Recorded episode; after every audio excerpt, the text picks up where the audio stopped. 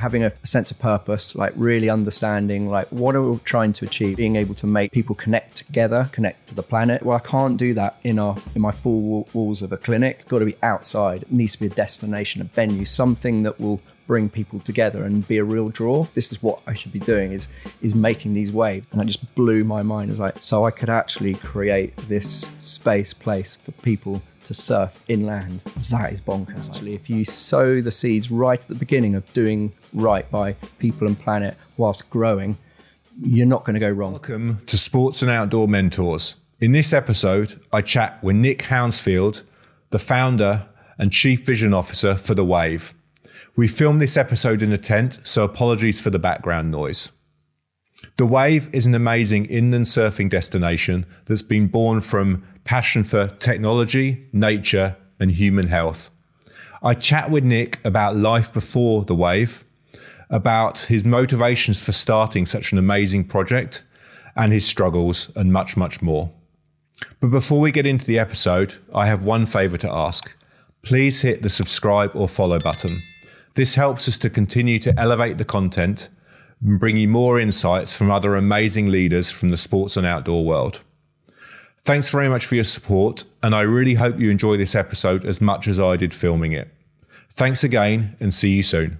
Nick, looking back over your career and life today, I mean, what are the defining parts of that life that mean that you're sitting here today? I mean, and I don't mean interviewing with me, but uh, with what you're doing today. Yeah, I guess kind of rolling rolling back. Um, back over the years, I would say from family, um, mainly my parents and particularly my dad, uh, were was a huge part of you know part of making making me who I am. I was the only the only son with two sisters, uh, and hugely close connection to my dad. Uh, and we did everything together, which was amazing. Um, but he absolutely loved water, water sports like surfing, uh, swimming, um, uh, sailing, fishing, whatever it is. He just that was that was his go-to place, and I always joined with him. Um, so that was a big part of um, my life since day one.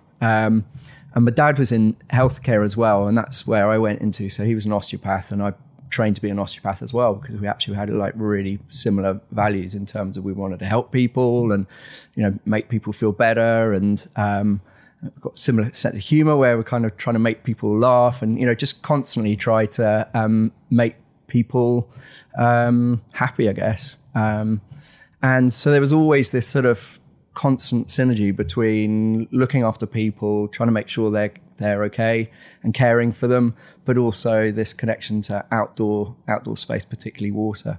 Um, and so you know that's why I'm here today is like this combination that that led me to the point whereby I wanted to combine my passions absolutely intimately to go well instead of me doing healthcare because I went into healthcare instead of me doing healthcare and then at the weekends try to get to the beach and the rest of it how could I how could I fuse those two together so you can look after people look after the planet and have a fantastic time just like a real exhilarating time?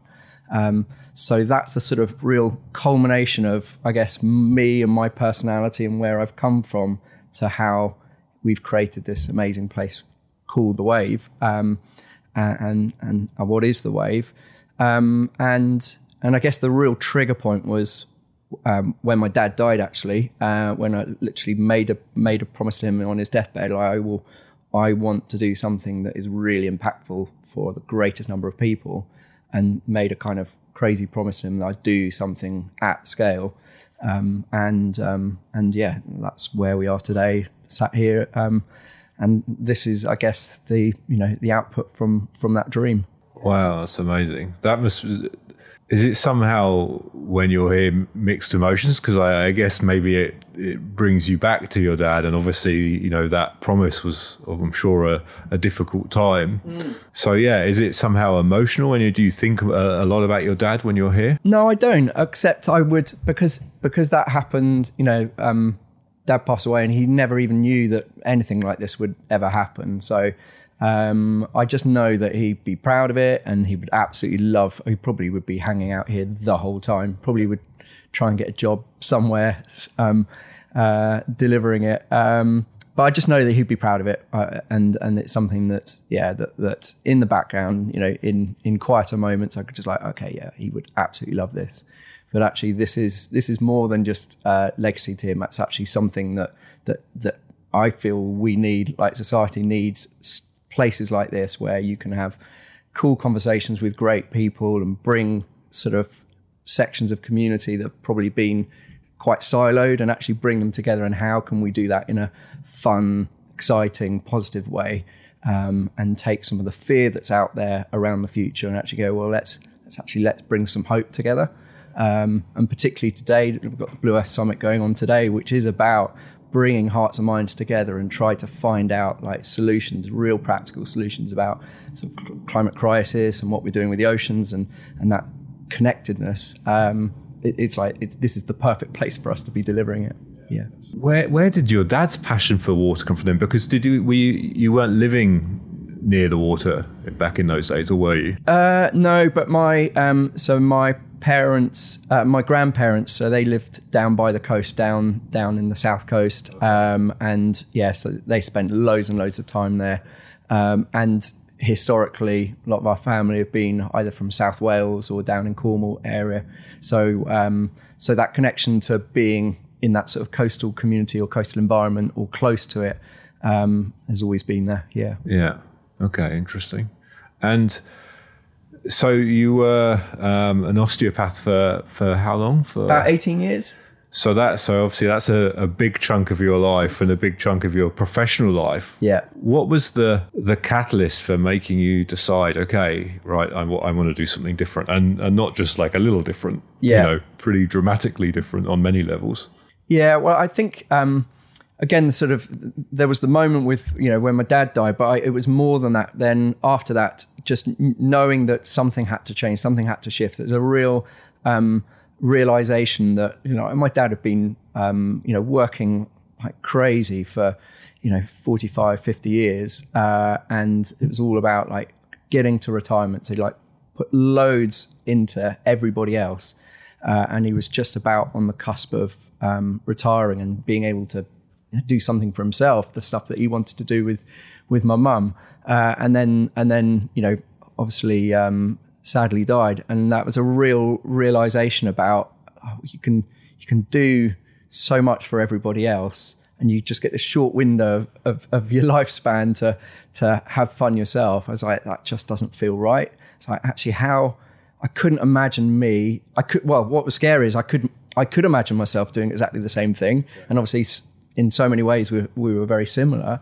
So actually, I need to change that narrative. I, I actually need to have fun doing what I'm doing and doing good by people, doing good by planet, and and equally having fun along the way. Um, you know, pulling together the real passions of, of of my life and going almost to the point where it doesn't feel like work anymore. It's actually just a continuation of myself. It's like expressing my my views and and and my hopes for the future through my work is is what I'm about really, um, and and trying to hold on to those principles going forwards.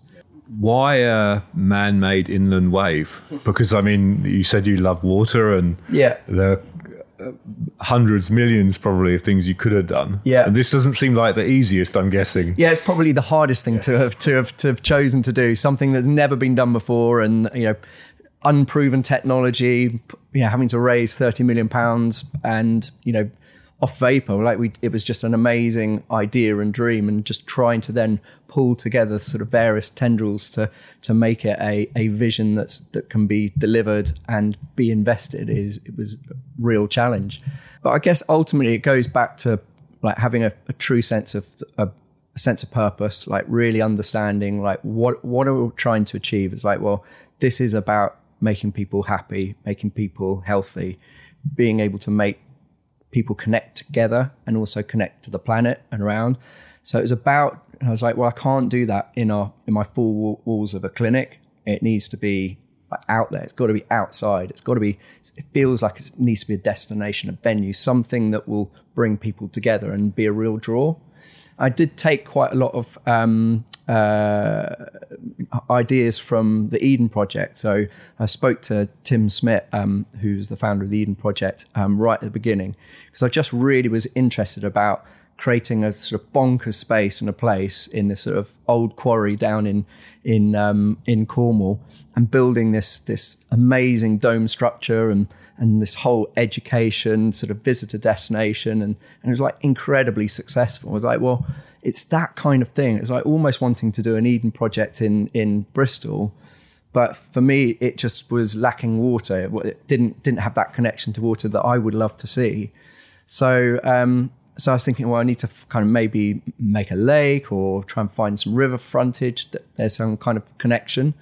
Uh, and then I was just on YouTube one day, and um, uh, because I've been surfing for like 46 years now, so I consume quite a lot of um, sort of uh, surfing media, and just suddenly happened upon it one day. This brand new um, video um, that was released that day of like a perfect lake, and then suddenly these these waves just rose out of it, um, and I was like, oh, "That's amazing!" I, immediately, I was like, "This is this is this is what I should be doing is is making these waves." And then the last final clip was somebody surfing the wave, and that just blew my mind. I was like, so I could actually create this space place for people to surf inland. That is bonkers like that. That and and that was absolute eureka moment. That was the moment where I go like, right, embed that into this beautiful space and get that connectivity to, you know, open open space and green and create blue health. This is this amazing blue space where people can you know get healthy and happy again. And, and then that just created that. That was the north star that I just went right.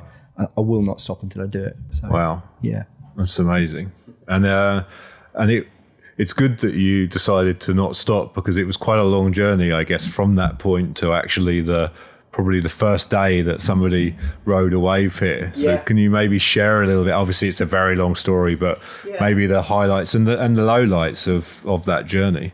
Yeah, I mean, it's um, yeah, it, it, it did take a long time, um, just over ten years. Um, so I guess I guess the the main things that was about um, first of all starting to collate that very almost um, the vision and what the space and the place could look like, could feel like, the kind of people that will come there. Start to pull together how that would look on a on a more practical basis as well as just just a vision, so to speak.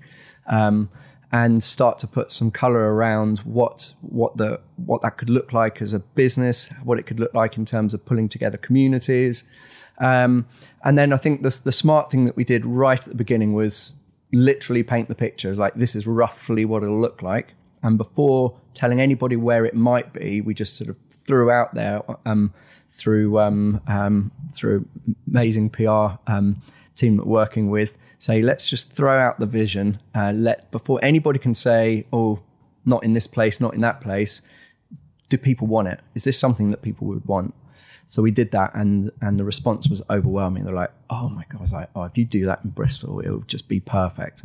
Um, and so we're like, "Okay." So there's a real appetite for this. Now we need to start going finding the land, and we had sort of two or three failed land attempts until we found this this amazing space, and then we had to then convince the council I mean this is greenfield space. So you should not be building in these kind of spaces, or you know, very very restricted in what you do.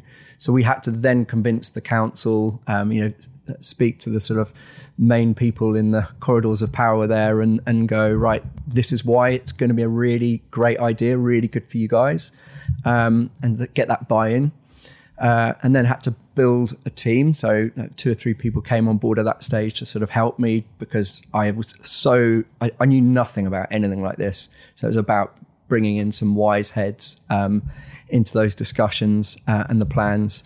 Um, and then was the massive task of raising the funds for it. So we had to sort of raise 30 million pounds.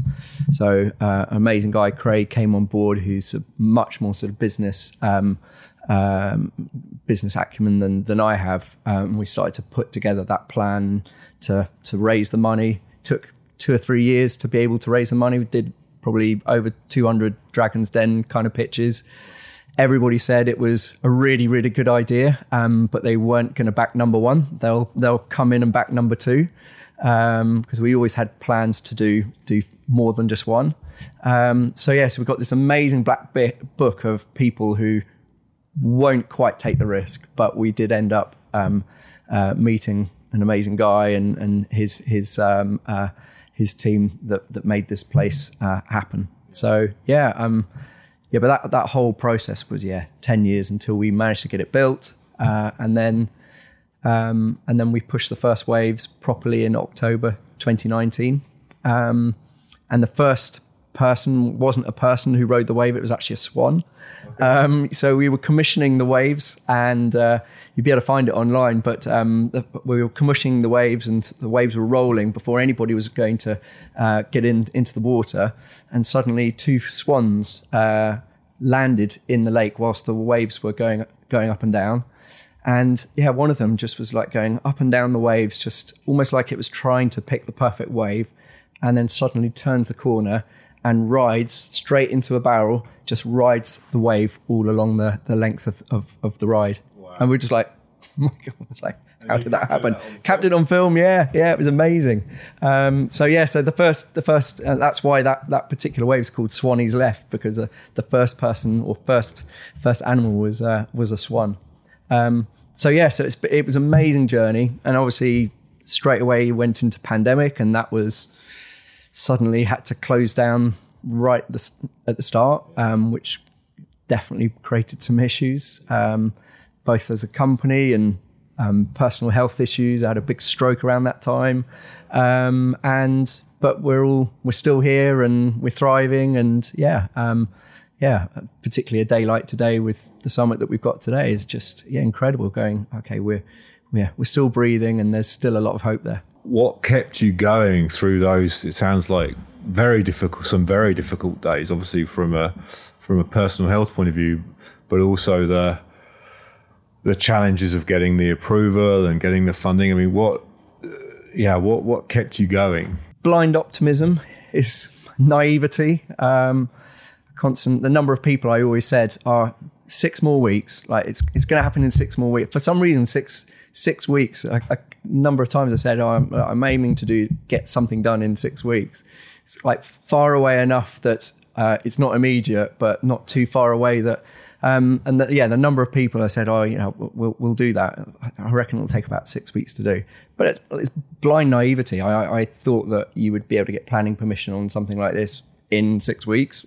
I had no idea it was actually about 18 months just because I just didn't know the system. Um, um, but yeah, learnt along the way. But I think in many ways that sort of naivety with that optimism is what, what you have to do as a founder, without a doubt. To, um, because yeah, it, otherwise you will never. Well, either you will never do what you ever wanted to set out to do, which is probably what happens to ninety five percent, if not ninety nine percent of, of of society.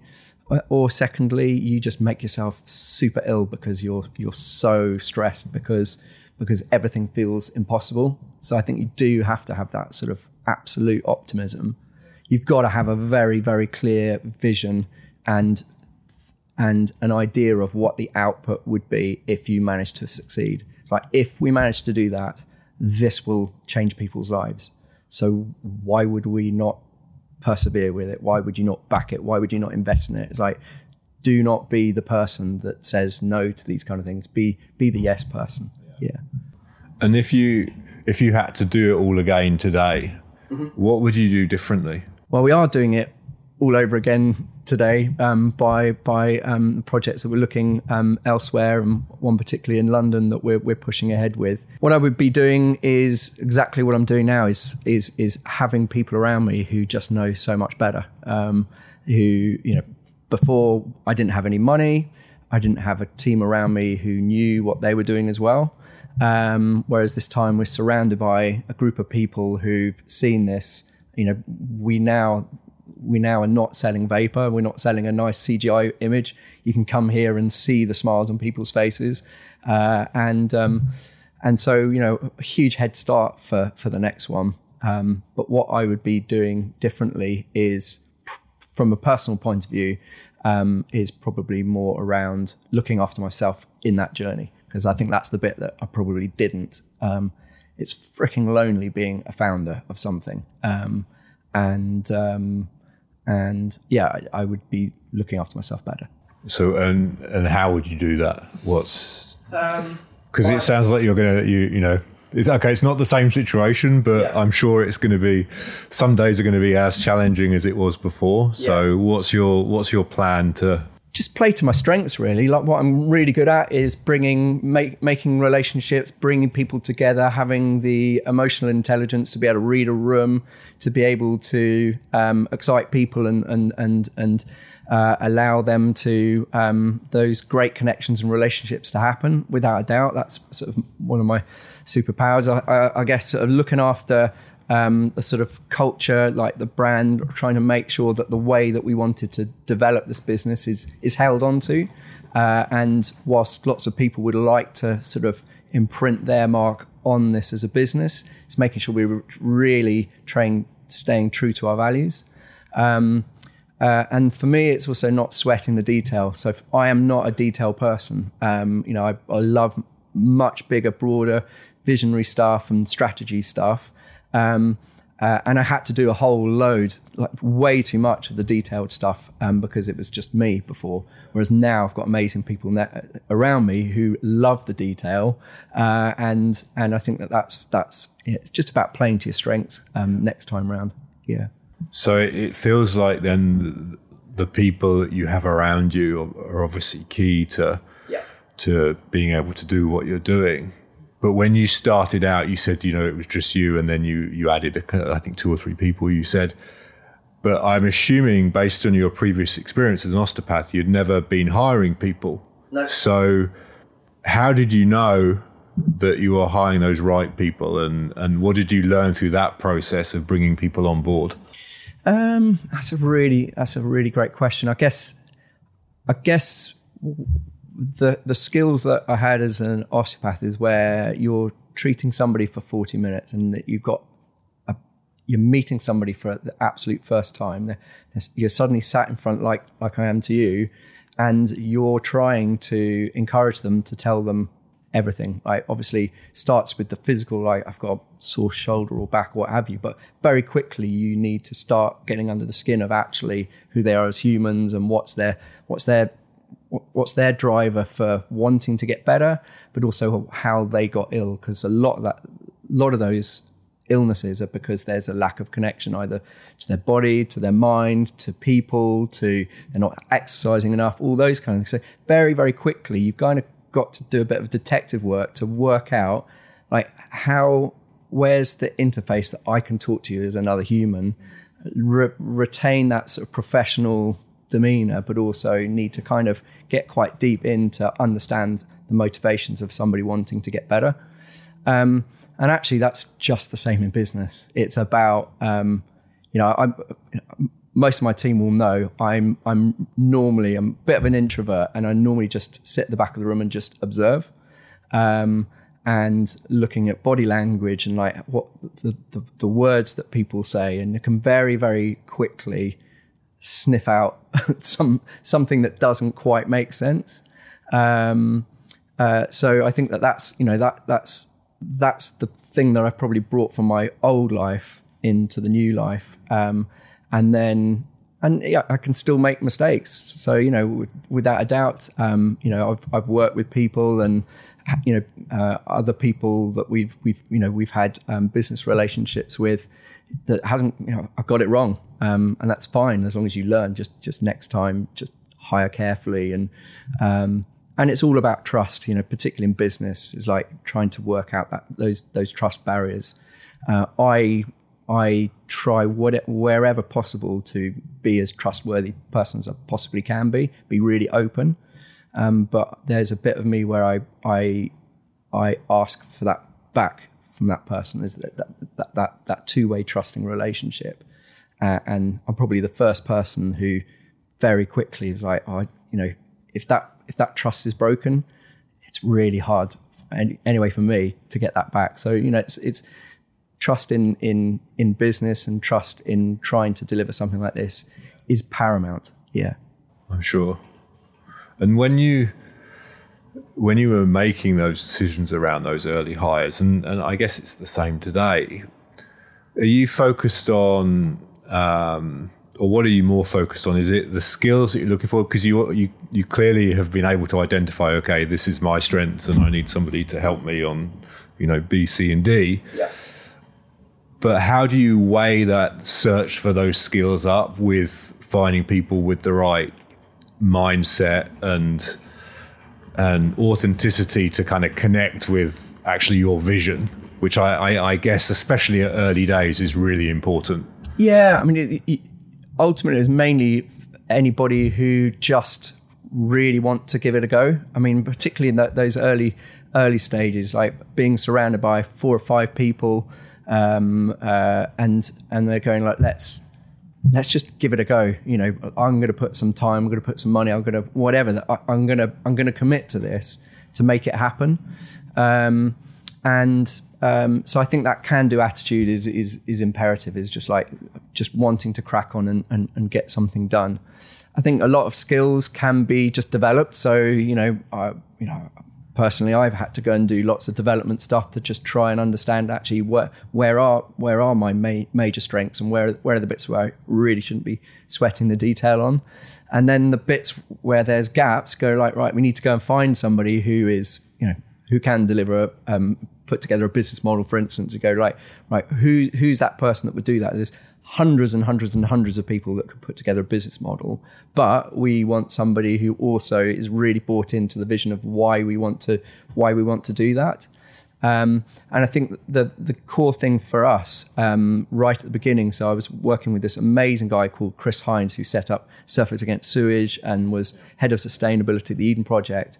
And actually, the first thing we did was almost like set out a way in which we would be working and, and the sort of the vision of how we would be as a business. So making sure that all of our decisions as a business is looking at the triple bottom line. So making sure that we're balancing um, people, profit, and planet together. Um, and once you've got a once you've got a clear um, lens by which your main decisions are, are, are, are, being made, you we can then all help hold ourselves to account for the decisions that we make. So if somebody is doing something that is, yeah, could be the most amazing environmental initiative, but actually it's going to cost us an arm and a leg, and because it because it's costing an arm and a leg, we need to make two people redundant. That's, that's a rubbish decision. So it's like, um, and and equally, if somebody is going to, you know, do make a business decision which is going to cost us the earth, literally cost us the earth, that's a bad decision. So then once we've got that framework set out really, really early stage,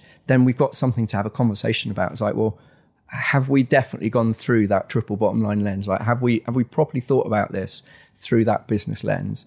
Um, and then and then we can keep ourselves accountable um, through that. So I think having a clear vision, having somebody who's got that can do yes attitude, and having a very very clear benchmark about how we should be as a as a business, uh, hopefully is setting ourselves up for for yeah, being a future facing business. Yeah. Just in case doing all of that wasn't enough for you, you're also chairman for GB Surfing. Um, Surfing England, yeah, Surfing yeah, England, chair sorry. of Surfing England, yeah. Sorry, so. I'm sure on a normal uh, day that already brings itself a lot of responsibility and work, and also now, if I understand well, surfing will now be part of the Olympics as well going yeah, surfing, forward. surfing's in the Olympics. Was in the last one, um, and hopefully parasurfing is going to be in the in in the Olympics very very soon as well. So yeah, it's it's like it properly stepping up a level. So how do you how do you find that that balance between everything that you're doing here, chairman of Surfing England, mm-hmm. and everyday life, let's say, personal life outside? How do you find that balance and is there anything that you say to yourself especially as as you were very open about you know you've suffered some you know fairly major medical situations that you know are also you know that balance is right for you? Mm-hmm. I, I, I don't get it right. I don't get it right. That's probably why i had a stroke. Um, you know to- totally fine in every any other aspect of my life apart from probably around that time, I was under a huge amount of stress. I was probably doing too much. Uh, there were some trust issues that were breaking down as well. Um, so, real bombardment of stuff coming at me. Um, and um, and my my stroke consultant, the, the, the neurologist said, sometimes it's just they have no idea why. They have no idea why, but sometimes it just happens in younger people who just are under too much stress. Um, so that's a huge amount of reflection and perspective from doing something like that. It's like I want to, I want to still be alive to see see my kids um, uh, into adulthood and all the rest of it. So there's a real realization, but I, I still haven't got it right. I would say probably probably three or four weeks ago, I had like another like really really bad time, like properly bad time. I was just too overwhelmed, um, uh, and you know, almost felt like I was having a breakdown. It's like, oh, i am back in this place again. It's like, what am I doing? So yeah, thankfully, then recognizing it a little bit earlier to go, okay, just need like breathe, step back. It's like right, I need to get back in control of what I can get control, can get back in control um, with and and actually just then you know, made a few decisions, life decisions that would shed some of that responsibility and say, and just being really open to, to people and say, actually, last week was really bad, and, and I'm I'm worried I'm going that way again. Can can I change the way I work now to be able to make sure that I'm looking after myself? Um, so the reality is, I don't, I still don't get it right. Uh, thankfully, I'm recognizing the the early signs of it better. Um, but but it's I, I would imagine it's going to be constant cycle because I want to get involved in anything, anything that's good. I want to get involved in and be part of it and and try and add value to it. But I just realize I need to realize that I need to have a limit of my own internal resource. Um, but I haven't got it right. Um, so, uh, but it's recognizing the signs slowly, recognizing the signs as to where you've where you're starting to your edges are starting to get a bit frayed. Be very, very careful. Yeah, absolutely. And I, I, I would imagine that being here and probably hopefully being able to use you know your own facilities yeah. can help really help that as well yeah it's making sure that i'm getting time to do that as well thankfully i'm going to be surfing in a couple of hours time which would be great uh, with some amazing humans but um, yeah that i mean the whole the whole irony of creating something that should be allowing people to decompress and and relax and you know fulfill themselves with everything like nourish themselves with something that is really positive uh, sometimes I don't make time for that myself. Um, and I've got no excuse not to. I you know I can pretty much go surfing whenever I want to but equally I'll probably do it once a month at the moment and going I, really? I yeah. And and when I'm when everything's like really really right when I'm properly in the flow of work and everything my best my best times I am is because I'm actually surfing regularly. I'm making sure I've got time to jump in the water or join in the staff surfs or something like that. And that balance is right. But weirdly when I'm getting more and more bogged down into the detail I forget about the fact that I'm walking past this beautiful man made perfect waves every single day, sweating the detail and all the rest of it, um, and don't actually almost lift up my eyes and see the horizon around me and go, oh, actually, I, I should be getting in the water today. I've got no reason not to.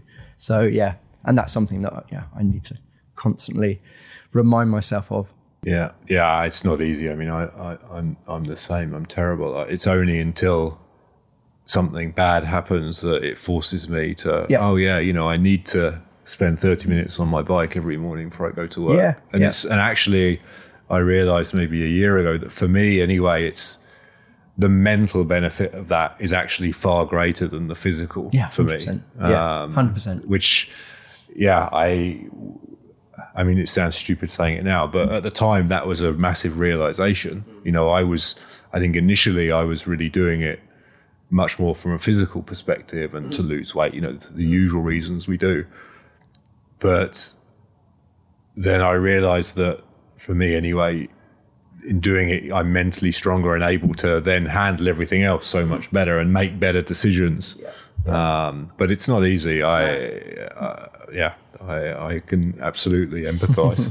unfortunately, yeah, unfortunately, and um, And in your role then with Surfing England, mm-hmm. what, what what does that consist of? And is that something that you you do have to invest a lot of a lot of time in? Well, I'm pretty lucky that a I've got um, really good board members around me uh, who who can be as proactive as they can because we're all there on voluntary basis. So you know we don't have a huge amount of time to be able to give, but we we do what we can do, and particularly at the poignant times.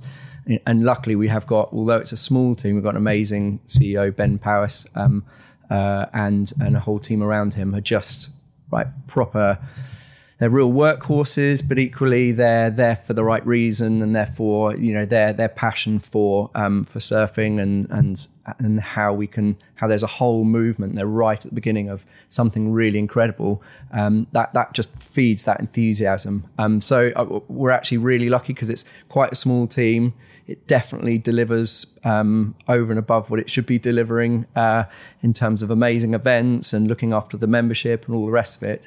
Uh, and it's definitely going places, but I think it's it's more that that organisation is small but really really tight and well run. That actually the amount that we need to input in it can remain relatively strategic. Um, we try and support wherever we can do, um, but um, you know they're right on the, tus- uh, the cusp of, of great opportunity for growth. But obviously, with growth can come the various challenges of suddenly going, you know, if they're soon to be funded like um, really decent amount of money, just be very careful to not suddenly grow too quickly because yeah, everybody in business knows like the challenges on trying to scale anything up or grow a business is like it's much better to just do it sort of yeah steadily rather than trying to do moonshot straight away and and and yeah burn yourselves out. But uh, you know we've got that's that's the beauty of having decent board members where you can give that sort of sage advice. It's like yeah you might potentially in the next year or so get some amazing funding which would mean that you could do almost anything but actually just like stay tight. So it's like let's just grow it steadily and make sure it's it's sustainable as a business as well um, so um, yeah, so that is about actually just an amazing organization with an amazing core team, executive team doing it, and the rest of us are just sort of there and putting in the various balances and checks in place. Yeah. Okay. And on your on your journey, that that ten year journey with the wave here, did you have any support of any mentors or coaches or somebody that was kind of helping you along that journey? Yeah, I did. Um, so without doubt, this guy Chris Hines was has always been there since the start, um, and and he's great. He's um, he's a very very dear friend. Uh, he is he is he would say himself that he's the person that will will will prod the bits that you don't want prodding. So he will absolutely um, hold you to account on on stuff. So you know, if you've made a promise to do something, he will he will badger you until you you've done that, um, and and which is right, like holding people to account both for their actions or or their lack of action in certain areas, um, and that's great. That's really good, and and and he doesn't mind being that sort of at times needing to bring that abrasion to sort of go right. Why has this not been done, or or you know, why have you not done this yet? So that's brilliant, and and and and you know, and we and fundamentally we love each other, and he, we have so much fun together. Uh, and obviously he surfs, which helps. Um, and then I would say that there was probably a, a gap of about five years where I probably, well, I definitely needed uh, peer support, mentor groups. Uh, I did try and find them, and they just weren't quite right for me.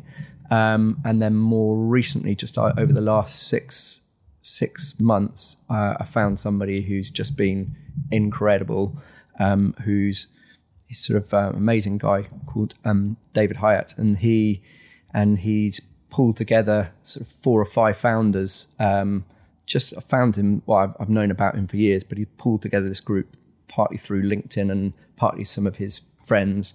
Go actually, as a group of sort of five of us who then properly once a month just spitball what's going on in people's lives, and then if there's a bit of an emergency, well, a relative emergency, uh, like I had three weeks ago, so they're like, right, let's let's check in every single week until you feel like you're out of the woods again, and that was just amazing because I just again having a support of people from very different backgrounds, but there's common themes in all business, uh, particularly for founders. But then that holding to account is like, right, Nick, what are you going to be doing this week to make sure that you're making a difference so, that, so that we don't see you feeling like this next week? I'm going to do this, this, this, and this. And then I get to Wednesday, it's like, oh, God, I haven't done any of those things yet. Right, right. I need to bite the bullet. I need to bite the bullet. And then like that Wednesday was like, I am going to do all those things because I don't want to look like a muppet in front of my friends saying, or my mentor saying, I've not done it. Um, and that's great. That's what you need to have is just people holding to you, yourself to account, but in a in a in a supportive manner rather than sort of a challenging manner. Um, so yeah, I, I, and that's the you know my main probably takeaway at the moment is about just find those peer support groups. So you know, if you're a founder, find other founders because there is a real loneliness as, as being a founder, without a doubt. Um, um, but if but if if you're not a founder and you're somebody who's working in a particular industry, is like find other people within your industry, but also outside the industry, um, who can also just help you evolve and and and think about things differently, and come up with different solutions, um, so that you're not you're not on some kind of treadmill of doing the same thing as you've always done. Um, yeah, needs that sort of check and challenge really this is a really good reality check for me. this is going to be very useful, I can tell. Um, something I wanted to pick up on, on something you said earlier on. You talked about that the three. I don't remember how you worded it, but you talked about the people, um, planet, and profit. Yeah. Is that something that that I mean, it, this is going to sound a really weird question because it's it seems very obvious that a balance there is important but I've never really heard anybody kind of articulate it quite like that and so clearly. Mm-hmm. Was that something that you was just very evident from you from the start, or it's something that you've developed over time? So I think I think that that kind of came out in our in the way that we ran a business uh, as being an osteopath. I didn't I didn't I didn't know I didn't know distinctly what what what it was. Um, I didn't realize that there was a framework by which our practice was being really successful. Um, but like reflecting back on it, it's like, well, that that's that's why we were really successful, and, and my wife still runs that practice, and it's why it still continues to be really successful. Um, is because it's fundamentally about just caring. that's all it is. Is just like you need to make sure that the balance sheet is balanced and and and that you can survive. But the reason why we want to survive is that we want to pay people good wages, uh, and and that's the right thing to do. It's just about doing the right thing, and and and and the and in business, there's those are the three areas that you need to be doing the right thing by. Is like, um, you know, as long as you're looking after the profits, then you can succeed as a business and reinvest in it. And um, and if you're looking after the planet, that's the right thing to be doing as a business to do no harm or minimal harm by the by the um, planet. And look after your people, look after your customers, look after your internal people. Um, it's just the freaking right thing to do. So it's so it's not it's not rocket science, as you say, but equally it's just a framework by which you can just go those balance and checks in there. Um, and it's, it's a it's a the triple bottom line is what they, they call it. That was a that was a yeah, and that was that was a, a phrase coined by an amazing guy called John Elkington.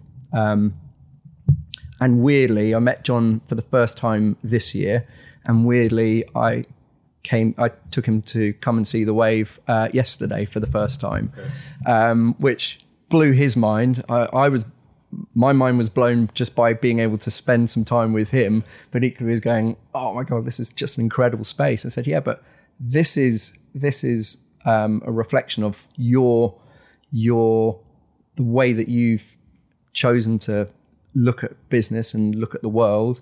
Um, I'm really inspired by you, and this is this is the this is your inspiration. This is yeah, I've done it in a different way. You probably didn't think putting a surf park in the middle of countryside and all the rest of it. But this is a reflection of your personality and your. This is a stamp of approval for, from for for what you what you've achieved in business and and the, and the framework that you've developed across hundreds and hundreds and hundreds of businesses now. So um, so it's a cool moment yesterday, just suddenly going um, pulling that all together. Yeah. Amazing. What's your favourite bit of sports or outdoor gear? I can probably imagine what it is, but, but let's see whether I'm right. Favorite bits of outdoor gear? Yeah, just whatever it is, equipment, clothing, whatever. What what's the like your go-to bit if you're gonna surf or do any other activities? Um, footwear is really big for me. Really big. Uh, I've always loved footwear. Um, ever since I was young, I you know, absolutely idolized Nike trainers when I was like a teenager, like loads of people do again now. Um, and nowadays, so I, re- I really was interested in the sort of connection of um, humans and the earth and how how that interface uh, many times isn't quite right. So I started to find out about more like barefoot running and barefoot shoes and that kind of stuff, and stumbled across amazing company Vivo Barefoot, who um, now pretty much solely wear, uh, no pun intended.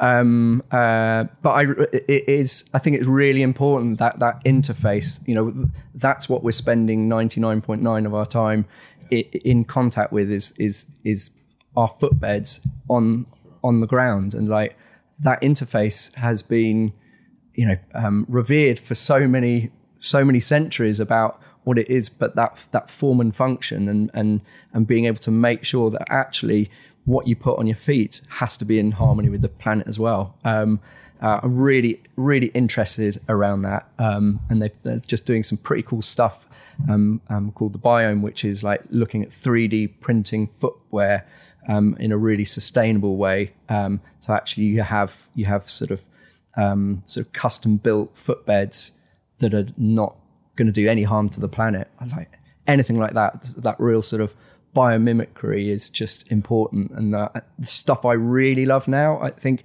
in any any apparel, particularly sport apparel, is where that biomimicry is coming through. Where you're going like, like how can we look at nature to create or cure problems in design? Um, I, I love anything like that.